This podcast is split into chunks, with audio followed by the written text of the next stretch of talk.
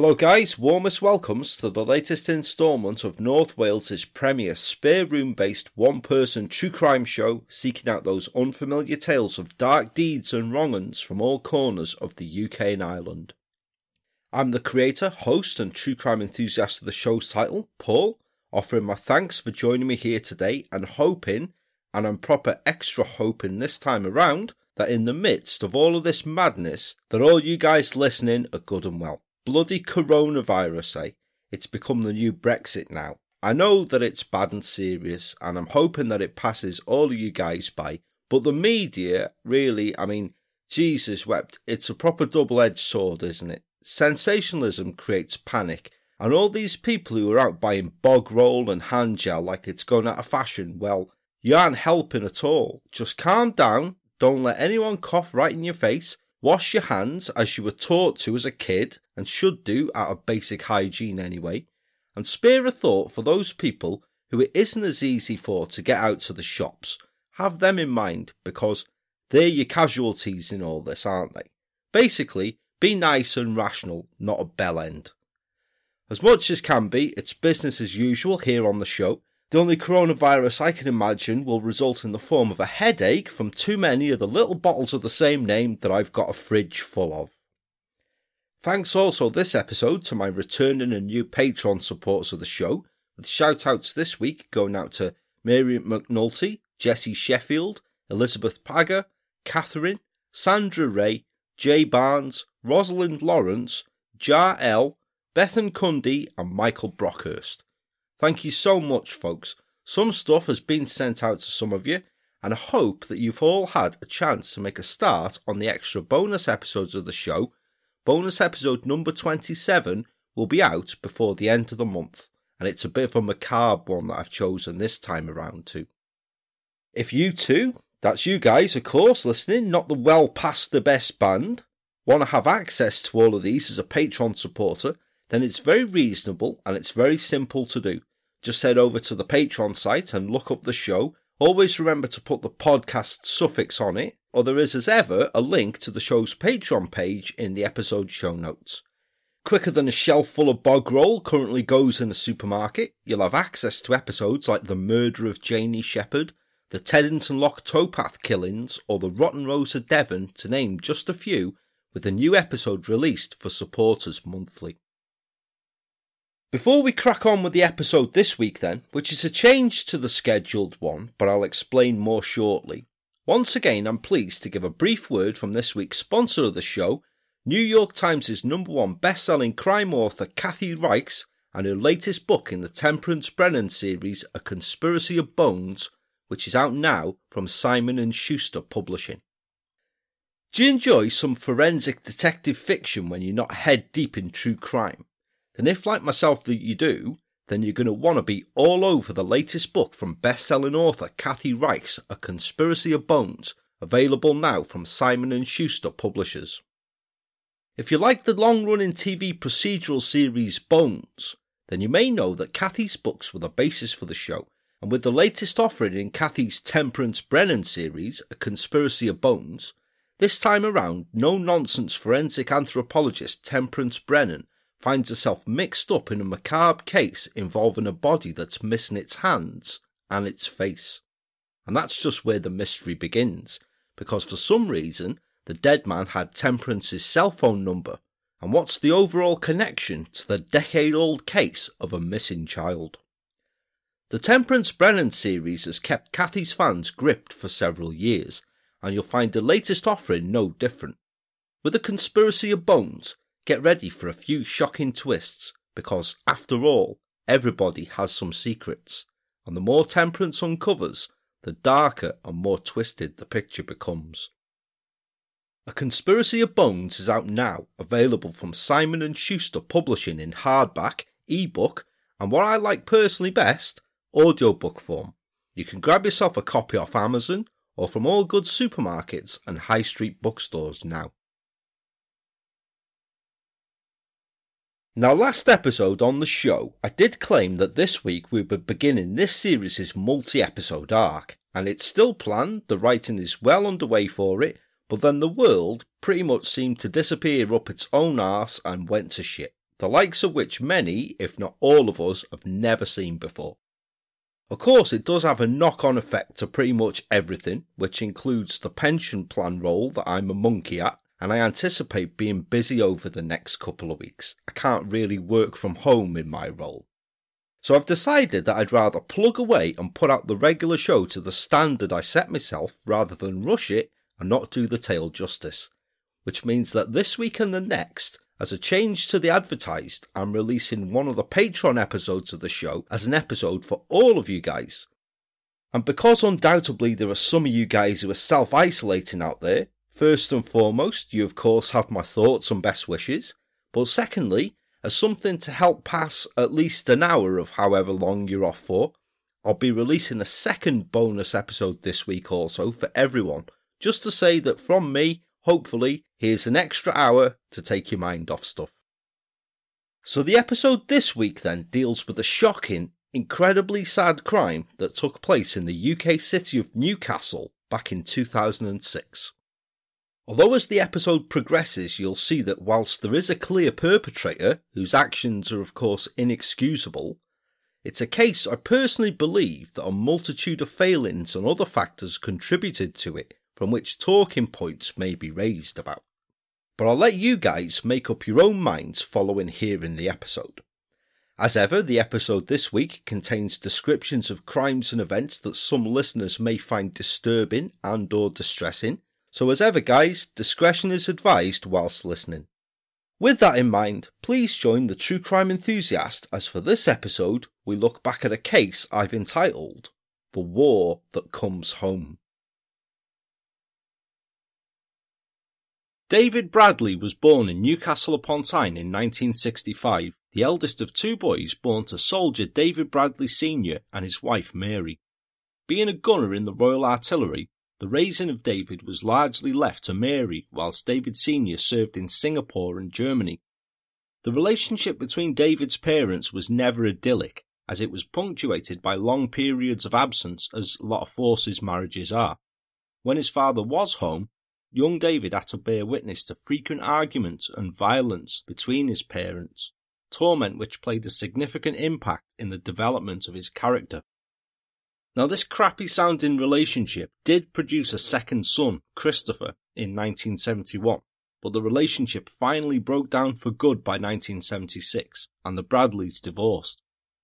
What he'd witnessed in an unhappy home had had some effect on David, because he was from an early age withdrawn and solitary, and throughout his schooling, which was unremarkable, he was remembered by fellow pupils as a loner with few real friends.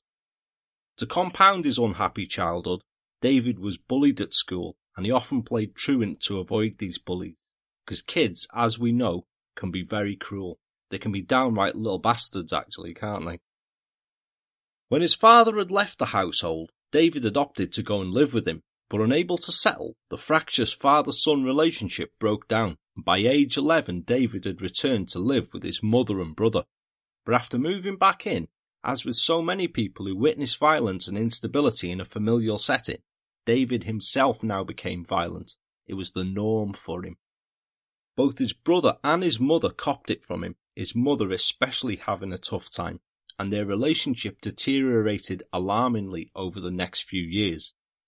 By the end of the 1970s, David had developed what is reported as a violent relationship with her, and after a particularly bad period, in 1982, David decided that he could no longer live with either parent, and his mum's sister Josie Purcell came to the rescue. Josie and her husband Peter lived in the Newcastle district of Benwell, and they invited the teenage David to move in with them. The Purcells were a large, respectable, well-liked family, with Peter Purcell being self-employed in a roofing business. Peter was a typical working man. He liked a pint after work and a sesh on the weekends. He had a flutter on the horses and especially loved doing practical jokes. But more than anything, Peter loved his family and he worked hard to provide a home for them. Josie worked too, and after the six Purcell children were all enrolled in school, she went back to being a carer. Although it was a large household, it was a happy and a busy one, and the Purcells lovingly welcomed David into this fold. Now it must have appealed massively to the young adolescent, suddenly being thrust into a happy and busy household away from rows and argument. It must have been fantastic for him. Yet even though he now had a happy home and he got on well with his cousins, David still remained very much a loner at heart. Schooling had been a non-start for him. He wasn't particularly academic, and he drifted aimlessly for a few years, expressing no interest to learn a trade or follow his cousin Keith into the family roofing firm. It seemed that the only thing young David did have an interest in was firearms and, like his father, the military. He'd avidly read magazines such as Combat and Survival, and at age 17 he got his first shotgun. He became enthusiastic about shooting, and one of the first things that he did was to shorten the barrels on the shotgun to make it more effective, he claimed. So perhaps as a natural step for someone who had a force's influence in his life and was enthusiastic about firearms and the military, by the time he was 22 in 1987, David Bradley had followed his father's footsteps and decided to enlist in the armed forces, joining the Royal Artillery. Now joining the forces is for most people who do it the absolute making of them. It certainly was for me, it teaches you a sense of self-pride, how to be self-reliant and how to work as part of a team. The friends that you make really are more like a family to you, and most people have the time of their lives while serving. I can certainly testify to this. I enjoyed my time in the military thoroughly and still to this day I have a lot of close friends and an absolute ruck of great stories. Yet for the good times, there are of course bad times that go with it. I personally lost friends and I saw some pretty bad things, and that was never serving in an operational theatre with all the extra horrors that go with that. Most soldiers on the front line in these theatres can take things though. After all, that's what you sign up for ultimately, and through comradeship and training, you get into the mindset that's needed. Most become immune to the horrors that they see in theatres of war, the dead and the dying, the horrendous injuries, and the sights and smells of a war-torn country. Now it may prey on their mind, you'd have to not be human if seeing things like that didn't. But even if they did lie awake at night, they keep their thoughts and any bad dreams about it to themselves, and most can deal with it, knowing that other people are in exactly the same boat as them. They take strength from that, and it helps them through things. But not everyone, sadly, can do this. People do understandably struggle, and post-traumatic stress disorder is today a very real and very recognised condition. One of those who struggled more than others was Private David Bradley of the Royal Artillery Branch of the British Army. Joining the military hadn't brought David very much out of his shell, but it should be said that he was no coward, on the contrary, he'd been an exemplary and able soldier even if he had the reputation of being a loner and not much of a mixer. In his army career, he'd served in theatres such as Bosnia, Northern Ireland and Iraq, and was a Gulf veteran of the First Gulf War, although restricted to a logistical role and not as part of the infantry. But Private Bradley stayed awake at night more than others, with his memories of battle and the visible horrors that he'd seen, even in this role, playing around in his mind like a never-ending cine film. In Northern Ireland, he'd been exposed to the mob hatred that saw soldiers pelted with bricks and stones by rioters, and had witnessed both the events and the aftermath of several shootings and bombings. He also bore witness to a horrific incident when a loyalist protester in the Shankill area of Belfast was gruesomely mutilated when a bomb exploded in his hand before he had chance to throw it at Private Bradley's patrol. Then, while serving in the First Gulf War, Private Bradley had been part of the 3rd Battalion of the Royal Regiment of Fusiliers that had been struck when an American A-10 tank buster had mistook their convoy crossing the desert as an Iraqi insurgents patrol and had opened fire. Four of Private Bradley's colleagues and friends had been killed in front of him in this friendly fire incident. But being a natural loner, Private Bradley would never speak about any of these events with his other army colleagues. Instead, he began to live in a state of almost constant fear, with real nervousness and anxiety for his personal safety. He couldn't sleep properly, and so would binge drink, trying to forget, and when he was away on leave, he began smoking cannabis as a crutch, which helped him to relax somewhat and sleep. It led to him leaving the army in early 1995 after they made him redundant and unable to relist, and the change back to civilian life proved a struggle for Bradley. It does take time. It took me a good year when I left to readjust, I must admit, and it was even more of a struggle for David Bradley. He'd returned to live with the Purcells when he left the army, and for a number of years, Bradley again drifted through life. He only ever worked periodically, and the jobs that he did get were menial, unskilled jobs that he didn't hold down for long. But in trying to readjust to civilian life, he began drinking more heavily and became more and more reclusive. He was to spend some time in a home for ex-servicemen down in Wales, however, but he ultimately returned to Newcastle and was once again taken in by his kindly aunt and uncle. He continued binge drinking and heavily using cannabis after this, and became more increasingly isolated, more often than not spending every waking hour in his room, which he now began locking himself into. He would also now more frequently row with the other members of the household, particularly his cousin Keith Purcell, who was a couple of years older than him and who also lived at home following a roofing accident. It was 1997 when in despair David Bradley called on a doctor and opened himself up pleading to the doctor about how he was feeling. He described the cold sweats and the nightmares he was having, and how his mood would swing from polar opposites, most constantly being tense and wound up. But most alarmingly, Bradley said to the doctor that he felt like he was going to explode in violent outburst, saying, I really want to kill someone. The doctor, who was a GP, not a trained psychiatrist, referred Bradley to local mental health services and a psychiatrist, and prescribed him the strong tranquilizer Valium. Now Bradley did see a psychiatrist, not a one-off appointment, but several times, but eventually the novelty of this wore off, and Bradley gave up on the appointments, seeing no instant fix for himself. If anything, the nightmares and bad thoughts he was having got worse, and they began now to impact his physical health and well-being. In January 1998, Bradley was diagnosed with alopecia universalis, a complete loss of all body hair, which can't have done very much to do his anxiety and antisocial habits any good, could it?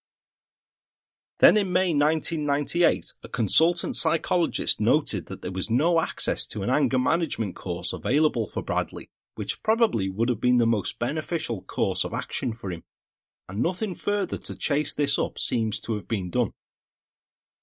Over the next few years, this seems to have been the sum of things for David Bradley, who was having less than healthy thoughts and seemed that he knew himself he had mental issues, but he was either referred on to someone else or ran into dead ends whichever way he turned.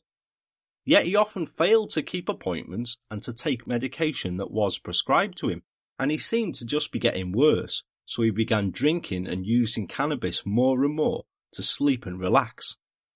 Instead, it made his thoughts even darker. In November 2002, by which time Bradley was surviving on incapacity benefit for depression, a psychiatric consultant who assessed him at a Citizens Advice Bureau was so concerned and indeed frightened by the former soldier's state of mind that he immediately contacted a GP.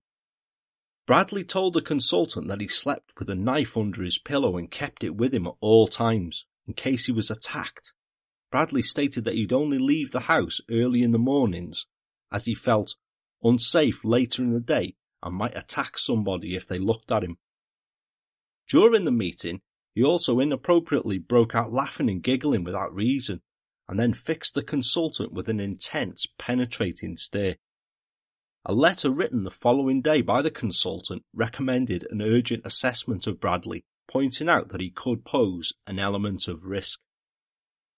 In an appointment with a consultant psychiatrist some weeks later following this, Bradley was noted as having possible diagnosis of schizophrenia, antisocial personality disorder, and drug-induced psychosis.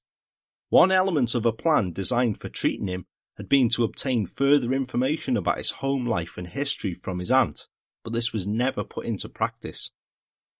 At the beginning of the following year, 2003, Bradley had stated a strong wish to move to the country, an urge which should have been interpreted as a desire to be rehoused. Because during this period of assessment, Bradley often walked out on sessions and routinely admitted to not taking medication, the rows continued at the Purcell household, yet the good-natured family couldn't turn their back on him. Its content with mental health services was ended for a period of time, when three months after extreme concern had been shown about him, for some reason his case was significantly downgraded.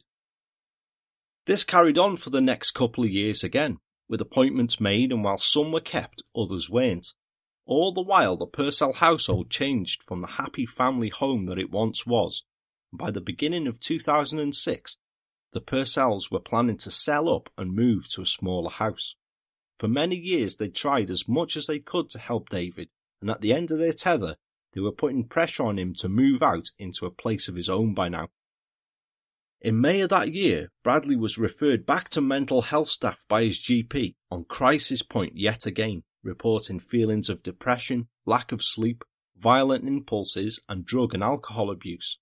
At a consultation on May the 18th, 2006, Bradley admitted to having an erratic appetite, feelings of frustration, and spells of severe upset triggered by memories. The doctors noted that, I quote, he was noted to stare into space and be genuinely disorientated. It does appear that there is some suggestion that he, Bradley, may be having a psychotic illness of a schizophrenic nature it is likely that he has post-traumatic stress disorder because of his experiences in childhood and those during his tenure with the army. However, we have not explored the relationship enough to explore these in any great detail. The notes also advised that future psychiatric workers were told to interview Bradley in pairs for their own safety, following his history of violence and his own admission that he'd recently fractured his knuckle hitting someone. His next appointment for assessment had been due a month later, but it never took place. It was either never followed up and arranged properly, lost in the system, or Bradley never bothered to attend. In fact, Bradley was not seen again by psychiatrists after May 2006. So this is someone clearly with severe issues, isn't it? Someone with pressure building and building inside him. And as with anything like that, things come to a head and something eventually has to blow. That something blew on Saturday the 8th of July 2006. Much like we've had this year, Britain was gripped by a heatwave in the summer of 2006, and on the second Saturday in July, the sticky and intense heat had gotten on David Bradley's nerves. Because it was so nice, people were out having a good time, getting the barbecues out, and it was extra noisy outside. The heat and noise were making Bradley extra irritable that day, and still using cannabis frequently, he made a rare trip out of his room and took himself off to a friend's house to have a smoke and see if that could help some of the funny things happening inside his head to cease. It was late that Saturday afternoon when he returned, still in a drugged stupor, to the corner house at 45 Benwell Grove, Newcastle, that he lived at with his Uncle Peter, Aunt Josie, and two of his cousins, Glen and Keith. The place that had been his home for many years. So when he got home as usual, Bradley went straight to his room and locked himself in. This was a practice that he'd been in for a long time by then, and he had two sturdy locks fitted to his bedroom door to ensure that no one could get to him. This had been his life pretty much ever since leaving the army. He'd sometimes have meals with the family, but ever still a loner, he would then immediately go back to his bedroom if he didn't eat in there as it was, and he would rarely leave the four bedroom end terrace house at all. He did his own cleaning, washed and ironed his own clothes, which is something that the forces instills in you and that you never lose. I still iron like a ninja myself to this day.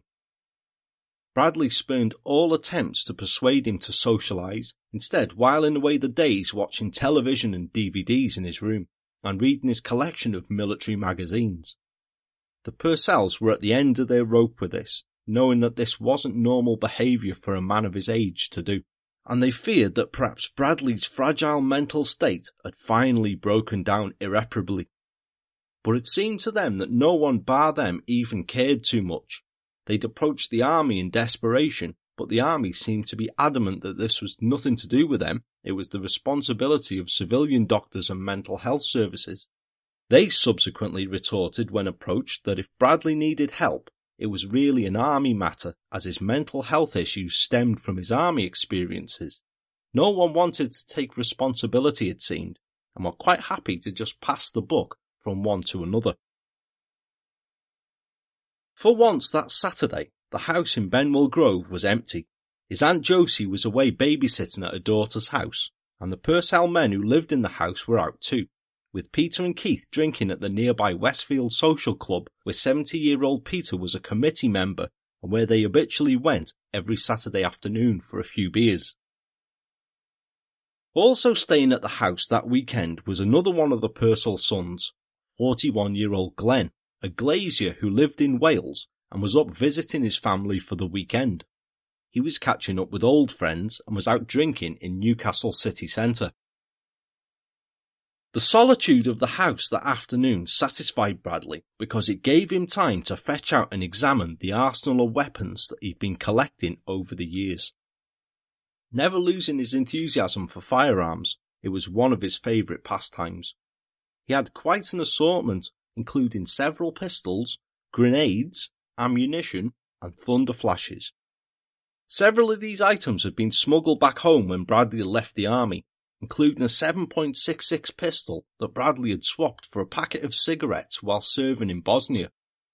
His aunt had expressed concern and an opinion about the collection years before, concerned that the family didn't have a license for such things as this, and worried that it may result in prosecution and shame. Bradley had acquiesced, and in an effort to pacify her, when an illegal weapons amnesty came up in the area, he did actually hand in some of his weaponry. Unbeknown to her or any of the other Purcells, he just didn't hand all of it in. The best bits he retained and kept hidden in his bedroom. Peter Purcell was the first of the family to come home that day. He got in at about 8pm and with an afternoon session of drinking inside him, immediately flopped down onto the sofa and fell fast asleep. Just a couple of minutes later, something terrifying happened inside David Bradley's head. It was almost as though a war had started in it, and he was later to describe himself that all he could see was a blaze of gunfire. He kicked down his locked bedroom door and burst out onto the landing. He then kicked down every one of the other bedroom doors in turn, and then began a swathe of destruction systematically through each room, like a Tasmanian devil.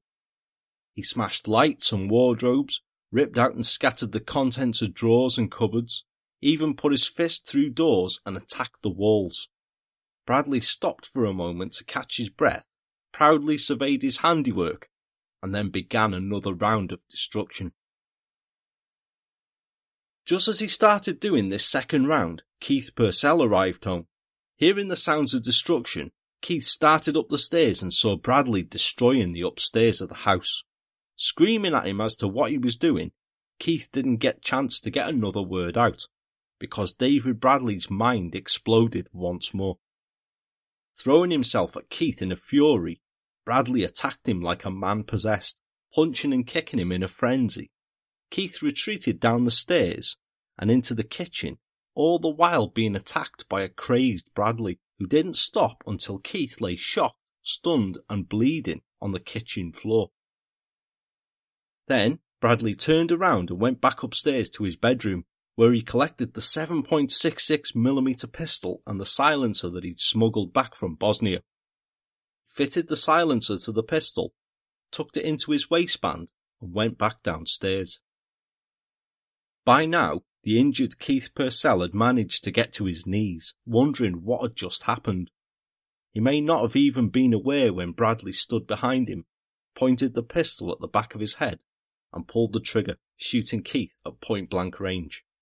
He was killed instantly, the silencer ensuring that the killing was soundless. Unbelievably, Peter Purcell was in such a deep sleep that he hadn't stirred through any of the sounds of commotion. He hadn't heard the destruction or the assault, and he of course hadn't heard the single silenced shot. He was never to stir again, for still holding the pistol, Bradley stalked into the living room where Peter Purcell slept on the sofa. He put the gun to his right temple and fired a single shot. Again, death was silent and instantaneous. By now far gone past any rational thought, Bradley simply sat down on another chair in the sitting room to wait. He knew that his Aunt Josie would be on her way home in a couple of hours, and sure enough, at about 11.30 pm, Bradley saw the headlights of her car pull into the driveway. He heard the door slam and the key turn in the front door lock. He hid behind the living room door, listening to his aunt take off her coat, and when she opened the living room door, before she had any chance to take in the scene of carnage that lay before her, Bradley crept behind her and fired a single silenced bullet into the back of her head. He then dragged his aunt's body so it lay alongside Peter's and went back upstairs to lovingly admire his armory. Glen Purcell didn't arrive home until 2am that Sunday morning, still in good spirits from a great night out and all caught up with old friends. Of all the members of the Purcell household, Bradley had always gotten on best with Glen. They were similar in age and had done much together as youngsters. Glen entered the house and went right to the kitchen, only having a few seconds after he turned on the light to gaze in horror at the scene before him of his older brother lying in a pool of now congealed blood. He only had a few seconds because, having sat poised on his bed waiting for Glen to come home, Bradley had heard him come in and was now silently behind him in the kitchen. Turning to face the person that he sensed was behind him, Glen stared in incomprehension as Bradley raised the pistol and fired several bullets point blank into his head. Glen could later only be identified by the tattoos that he had on his feet. Not even stopping to bat an eyelid at the carnage he'd just committed, Bradley returned upstairs and finished wrecking every single bedroom. Finally finished, Bradley then took a long leisurely shower, dried himself, and spent time choosing some fresh and clean clothes. Once dressed, Bradley then removed a large military Bergen rucksack from his wardrobe and carefully began to place his armory inside it. The 7.6mm pistol that had just been used to cold-bloodedly execute his family was carefully and tenderly wiped, covered with a black cloth, and placed into the bottom of the bag. Several remaining bullets and the silencer were placed inside, along with a thunder flash, now, Thunder Flash, for those listeners who may not know, is a type of sophisticated firework used by the military for training and exercise purposes to simulate explosions. It's a comparatively harmless weapon as it's primarily a training and exercise aid, but this one was different. The deranged mind of David Bradley had spent time that evening whilst waiting for his last two victims to come home, wrapping the Thunder Flash in nails to turn it into a now lethal weapon. On top of this, he placed two knives, 119 shotgun cartridges, 18 7.65mm bullets, 96 9mm bullets, 200 2.2 bullets, and he finished his lethal package off with a Mossberg 600 12 bore pump action shotgun, which was again lovingly wiped down and covered with black cloth. His pack complete, the bag was zipped up and slung over his shoulder. Bradley then had a lingering look around the house that had been opened to him by a loving family many years before, that he just wrecked and turned into a scene of carnage, and then left the house, locked the front door, and set off down the road. By now it was approaching 5.30am on the morning of Sunday the 9th of July, and Bradley before long reached his chosen destination, Newcastle's West Road police station, about a mile away from the Purcell house. At the door, Bradley spotted a no smoking sign and thoughtfully stubbed his cigarette out before heading inside. Desk Sergeant Karen Murtaugh was on duty that morning when Bradley walked in and looked on as he placed the rucksack on the counter. He unzipped it and began removing an item covered in black cloth from it, telling her as he did so, Don't be alarmed. Not surprisingly, she was alarmed. I'd be pretty bricking it as well if the Hills Have Eyes pulled out a massive shotgun from a big bag full of warfare as well. And Sergeant Murtaugh was understandably the same. She recalled later, I knew instinctively that it was a gun. He was calm, but he looked weird. I didn't know if he was going to shoot me. She ordered Bradley to move away from the counter, and looking puzzled, he placed the gun on the counter and walked outside with his hands on his head. In the courtyard of the police station, whilst other officers were inside isolating the rucksack and diverting people in what they suspected could have been a potential bomb threat, Bradley sat with his piercing eyes staring ahead. He was approached by Officer Andrew Ritchie, who cautiously asked him if he was all right. Bradley replied that no, he wasn't really, and when asked why, he replied, Because I've just killed four members of my family. Bradley was immediately arrested, and whilst the rucksack was safely isolated for examination and all threats neutralised, within 90 minutes, police and army bomb disposal units were at the Purcell family home in Benwell Grove after Bradley had given them the keys. If Bradley had carried a big bag of guns and ammunition and a nail encrusted thunderflash into a police station, then what may be possibly waiting for officers at his home? People living nearby in Benwell Grove were evacuated from their homes early that Sunday morning, whilst the Purcell house was checked from top to bottom. When it was given the all clear by EOD specialists, police could move in, and a team of officers, led by Northumbria Police's senior investigating officer, Detective Superintendent Steve Wade, fully took in the horror of what had happened. He was to say later, The house presented us with a terrible scene. There were the bodies of Josie and Peter Purcell in the lounge, whilst Glen and Keith were in the kitchen. The property had been badly wrecked by Bradley, drawers pulled out, furniture strewn round, and light bulbs smashed everywhere. What struck me most was the sheer waste of life.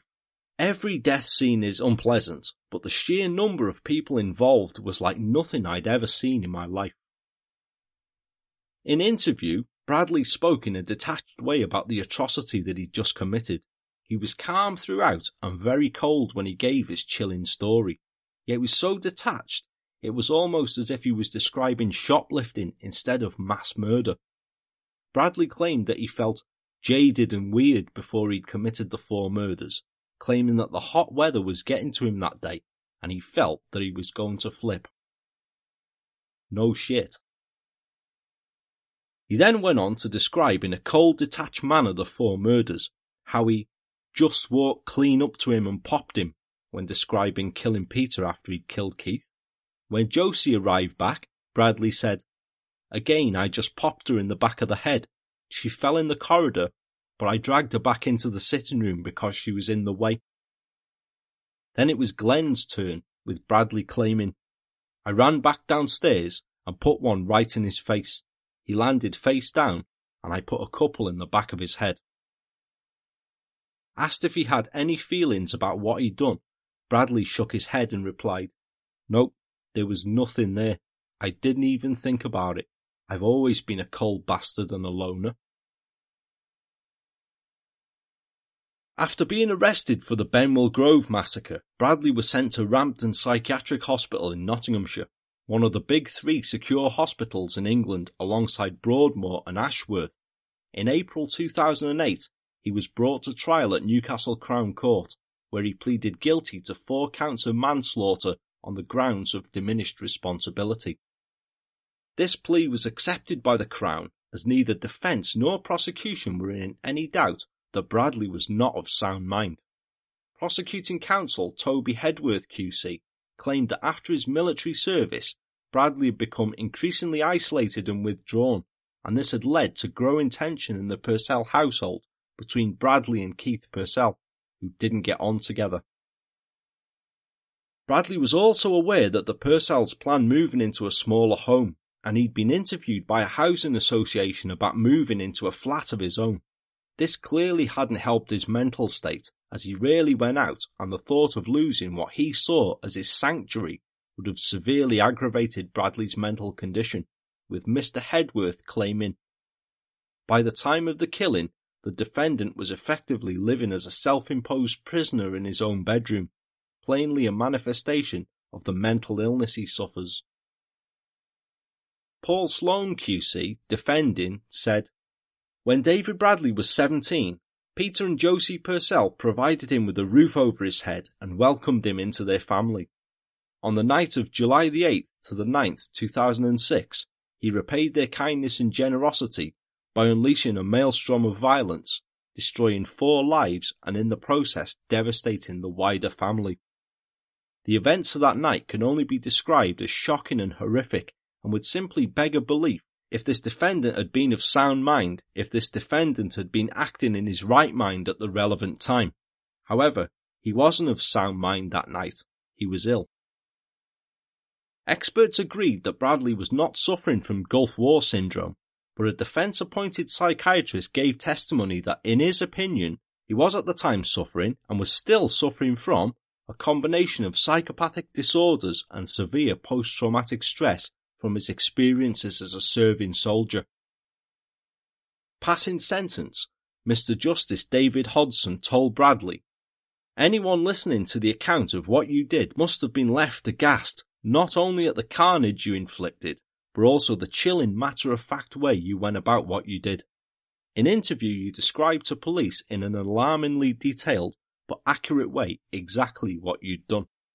There can be no doubt at all that your actions that night were the product of your mental illness.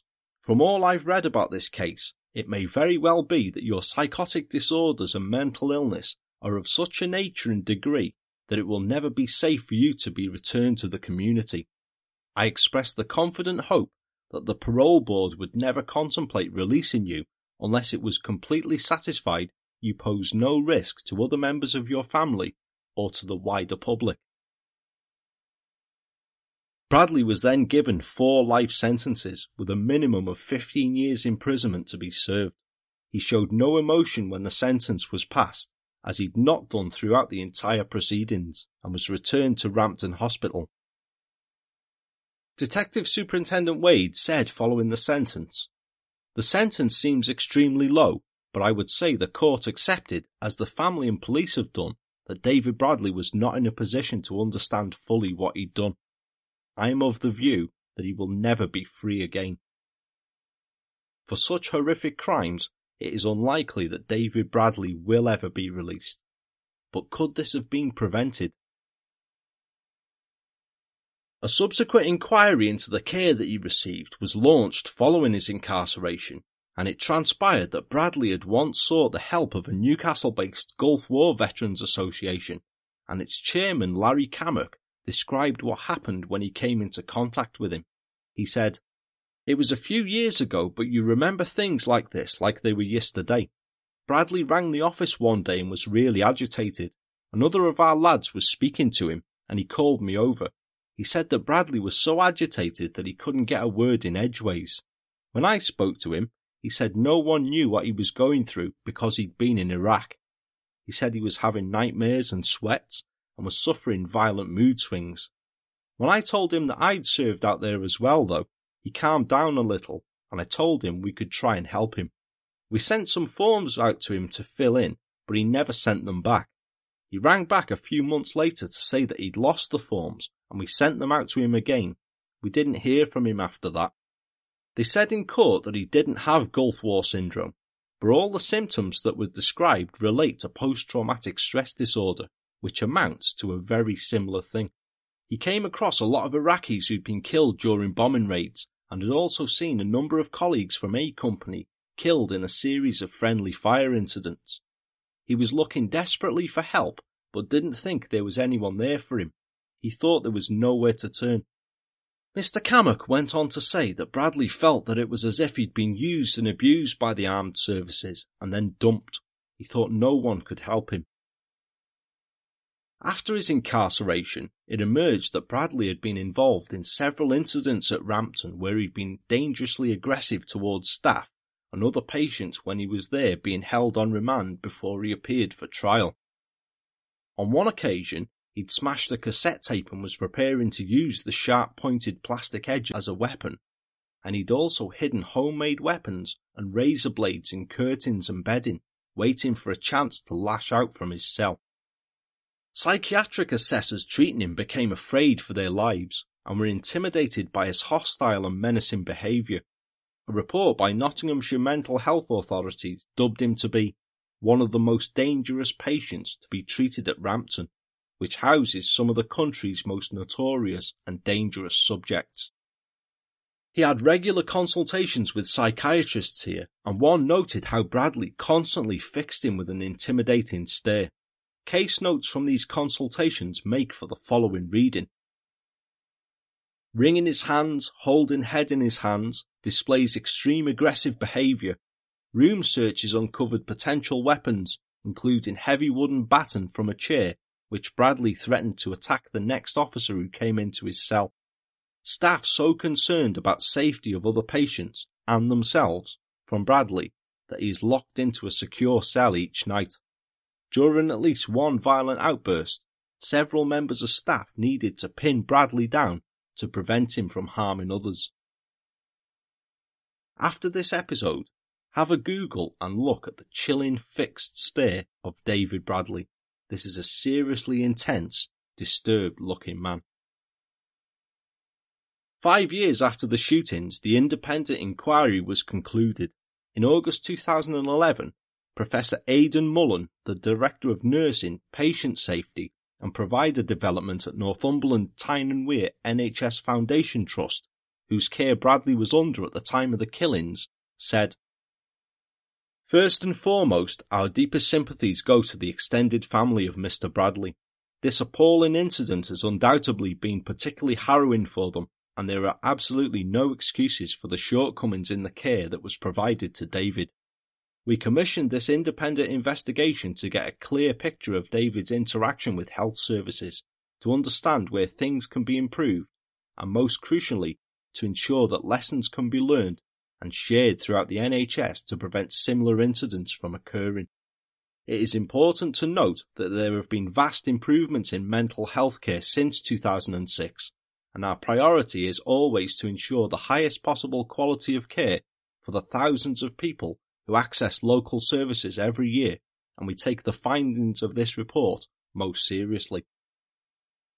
Bradley had declined a request from the report's authors to interview him in relation to his care, but the report found that the care he had received prior to his rampage had not been in line with national guidelines that denote a multidisciplinary care program approach that there had been a lack of adequate record keeping and communication in relation to Bradley, and that several risk issues had been identified but never dealt with in any systematic way. An apology was issued, which reads as follows. We would like to apologise to the relatives of the Purcell family and to David Bradley for the shortcomings in his care which are outlined in the pages of this report. We take the findings most seriously. David Bradley was a patient of our community mental health services in Newcastle, and whilst the report concludes that the tragic events which occurred in the early hours of the 9th of July 2006 could not have been foreseen, it does identify a number of areas for improvements, many of which we acted upon immediately following the incident. We would like to reassure both David's family and the public that we have rigorously improved the areas of care that were found to fall short of good practice to make sure that the same mistakes do not happen again. Working with the local authority, community mental health services in Newcastle have changed considerably in the past five years, ensuring that the risk of a similar incident happening again in the future has been greatly reduced.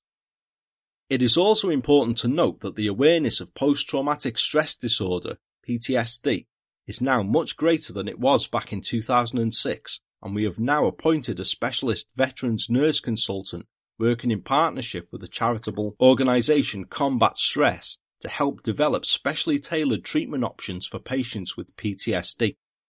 We have also strengthened our risk assessment processes and patients are now seen by a specialist multidisciplinary team to ensure they get access to the right support in relation to their social circumstances, as well as the right treatment options without delay.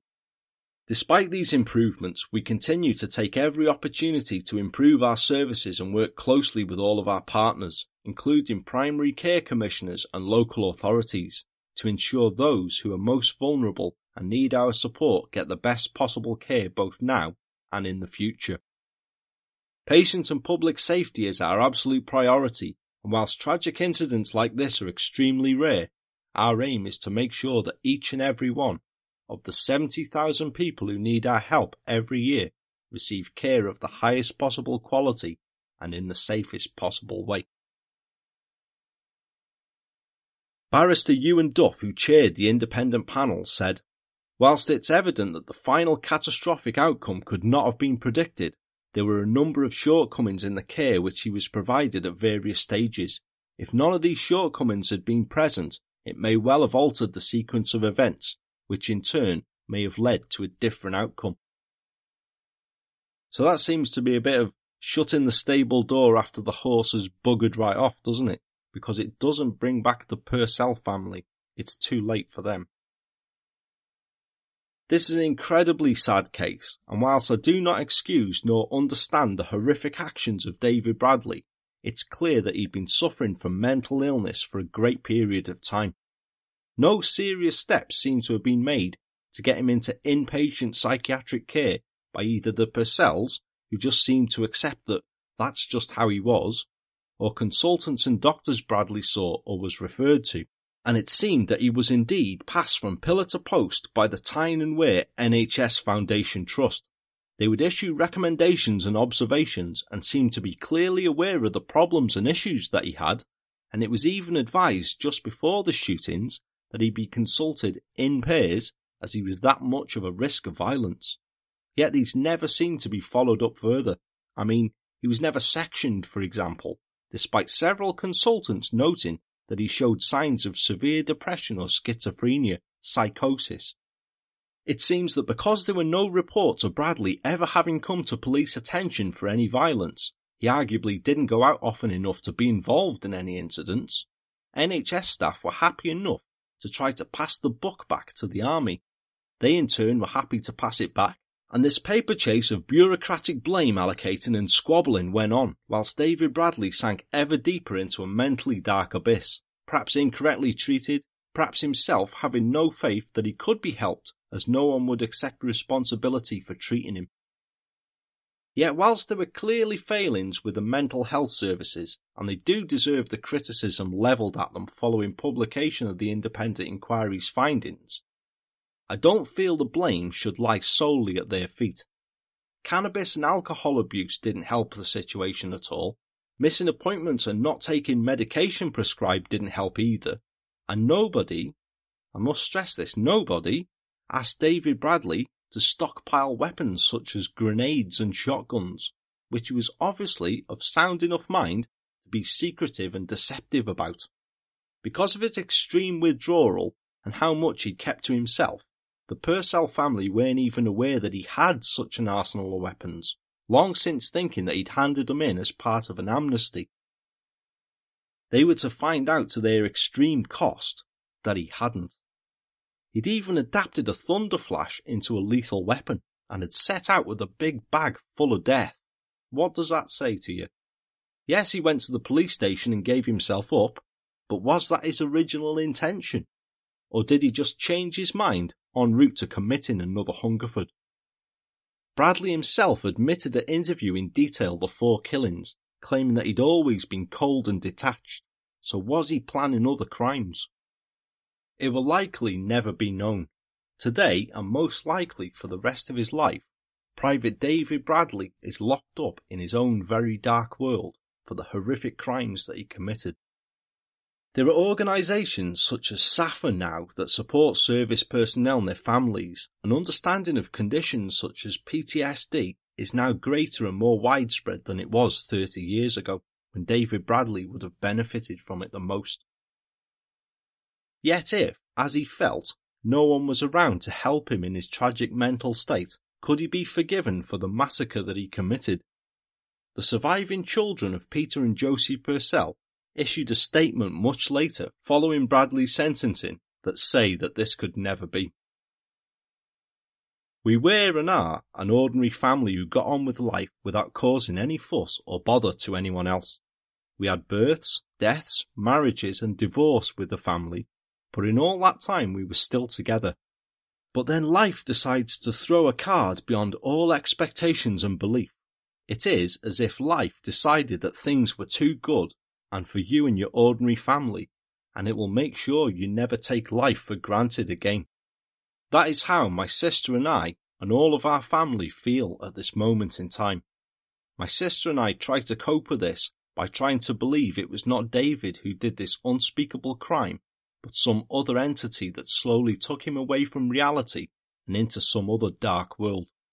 We know that David's mother and brother also our aunt and cousin, feel terrible and completely unfounded guilt for what David did. Please remember we love you both and no more needs to be said. Since the night of July the 9th, 2006, our family and friends have suffered great heartache, sadness and loss for what can only be described as an act of complete madness when David cut short the lives of our mother, father, and both of our brothers, Keith and Glen. There can be no forgiveness for what he did that night, but neither is there hatred or twisted thoughts of retribution. That path can only lead to the black hole of despair and depression. What a remarkable statement from a very dignified family. I mean, how would you even begin to come to terms with something as horrific as that?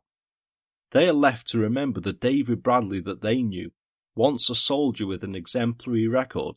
Instead, four innocent members of his family and he himself ended up being casualties of the war that he brought back home. So, what do you think then, folks? A very sad and shocking case, this one, isn't it? And one I think especially tragic because this horror, this massacre, for what other word can you use, seems to be something that could have been prevented. Countless times before here on the show, we've said that mental illness can get a grip of anybody. Sometimes it can be suddenly, like the 2010 Cumbria massacre, or sometimes it can build over a long period of time as a slow burner, such as we've seen in David Bradley's case today, or the previous episode with Horrett Campbell. But unlike Campbell, however, David Bradley had come to the notice of mental health services several times before, so you're left asking, should or could they have done more to help him? Or was David Bradley really so far gone that he was a lost cause and a ticking time bomb waiting to blow, acerbated by cannabis and alcohol abuse, with an arsenal of weaponry at his disposal? It's never going to end well, that is it? I'd love to hear your own thoughts and feelings concerning the episode, which you can do in the episode thread on the True Crime Enthusiast podcast Facebook group or through any of the show's social media links. You can email me, you can even do a bloody macaroni picture of it if you want, whatever. I hope that it's one you found both informative and interesting anyway.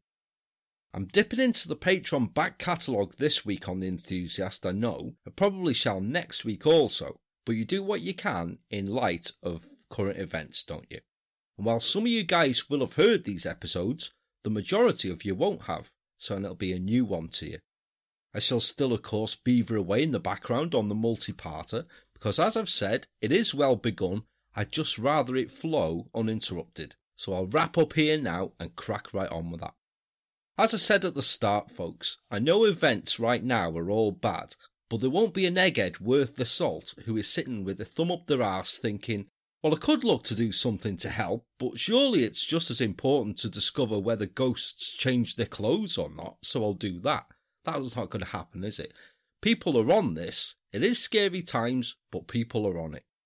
Keep clean, keep safe, and try not to panic too much about it.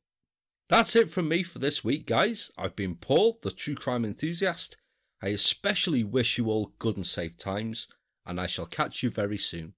Take care, folks. Thank you very much for joining me, and goodbye for now.